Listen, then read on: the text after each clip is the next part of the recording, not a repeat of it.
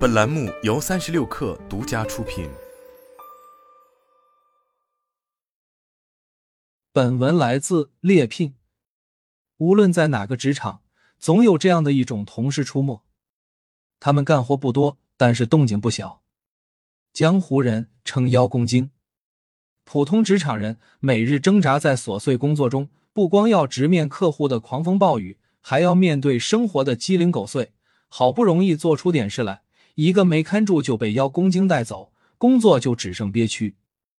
于是日复一日，邀功精就成了职场班猎狗一样的存在，臭名昭著，但防不胜防。邀功不可怕，抢功才该提防。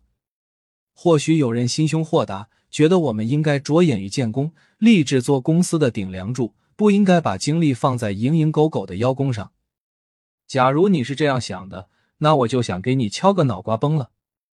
在现代化社会中，我们的大部分工种都需要协作，而一旦需要协作，就不可避免界限混淆。正是基于此，才会给一些人留下可以活动的空间。你或许会发现，无论去哪个公司，总有几个同事光动嘴不施工。明明是听别人说的点子，他总能在会上很自然的表达成自己的想法。明明是一起做的项目，上司总以为是他一个人完成。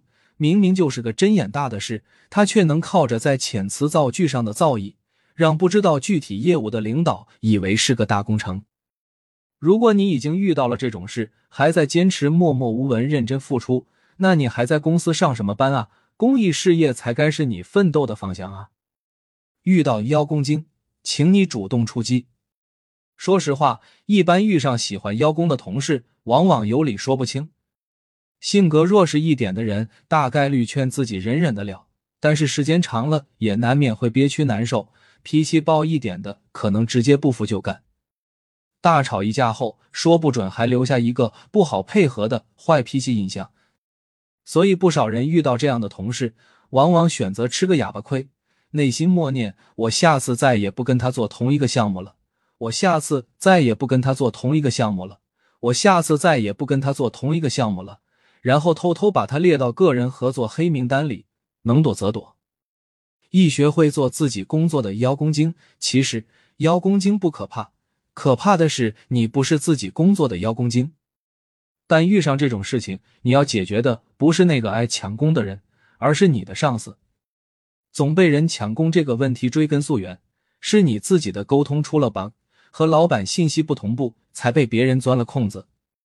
虽然老板们都是大忙人。时间很有限，甚至明确跟你表示过，我只看结果，不在乎过程。但这不能意味老板不应该了解项目，知道进度。遇上这样的情况，你可以跟老板说：“我知道您的时间很紧张，那您看这样，我们制定一个沟通机制，我每周把项目的进展写成一份项目进度周期表，邮件同步给您。同时，如果项目出现一些紧急情况，我可能会随时来找您。”这样您看可以吗？这样至少能保障你在项目进程中与老板是宝莲。当老板对你的进度心知肚明，就能最大限度减少别人来偷走你劳动成果的可能性。还有一些朋友总是过分谦虚，对于项目可喜的进展，总是由于自我要求太高而不第一时间同步老板，被一些天真可爱的报喜鸟拿走，还要感谢别人向老板说了自己的好话。我拜托你学会做自己的邀功精。既然是自己的工作，你都已经身体力行加班加点，把工作的康庄大道铺完了，为什么要让别人去御前画饼啊？你才是自己的第一责任人，自己的工作不管是进度还是喜报，都请你自己去跟老板同步。二，当邀功精来袭，别怂，正面出击。虽然大家都是同事，但遇到明显的抢功行为。还是请你大胆出击，不退缩。他都好意思拿走你的绩效，你怎么不好意思怼呢？因为在他第一次试图揪詹雀巢的时候，心里一样都是没底的。如果你前期不反击，就等于敲锣打鼓，告诉别人来呀，快看呀，我这个柿子最好捏。如果你前期激烈反击，摆出死磕到底的架势来跟他硬刚。当他下次习惯性想抢占你的劳动成果的时候，就会仔细考虑一下这件事的可行性。所以，当你的身边出现了邀功精，就直接摊牌，不要留情面。当然，我们很多工作都是团队协作，很容易出现百花齐放去汇报，都想让老板多看到一点的情况。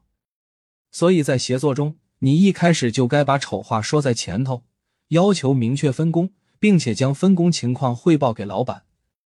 如果你最开始面皮薄，觉得在团队中不好意思张这个口。这就意味着在后期会有很多黏糊事，甚至是被甩锅、被强攻。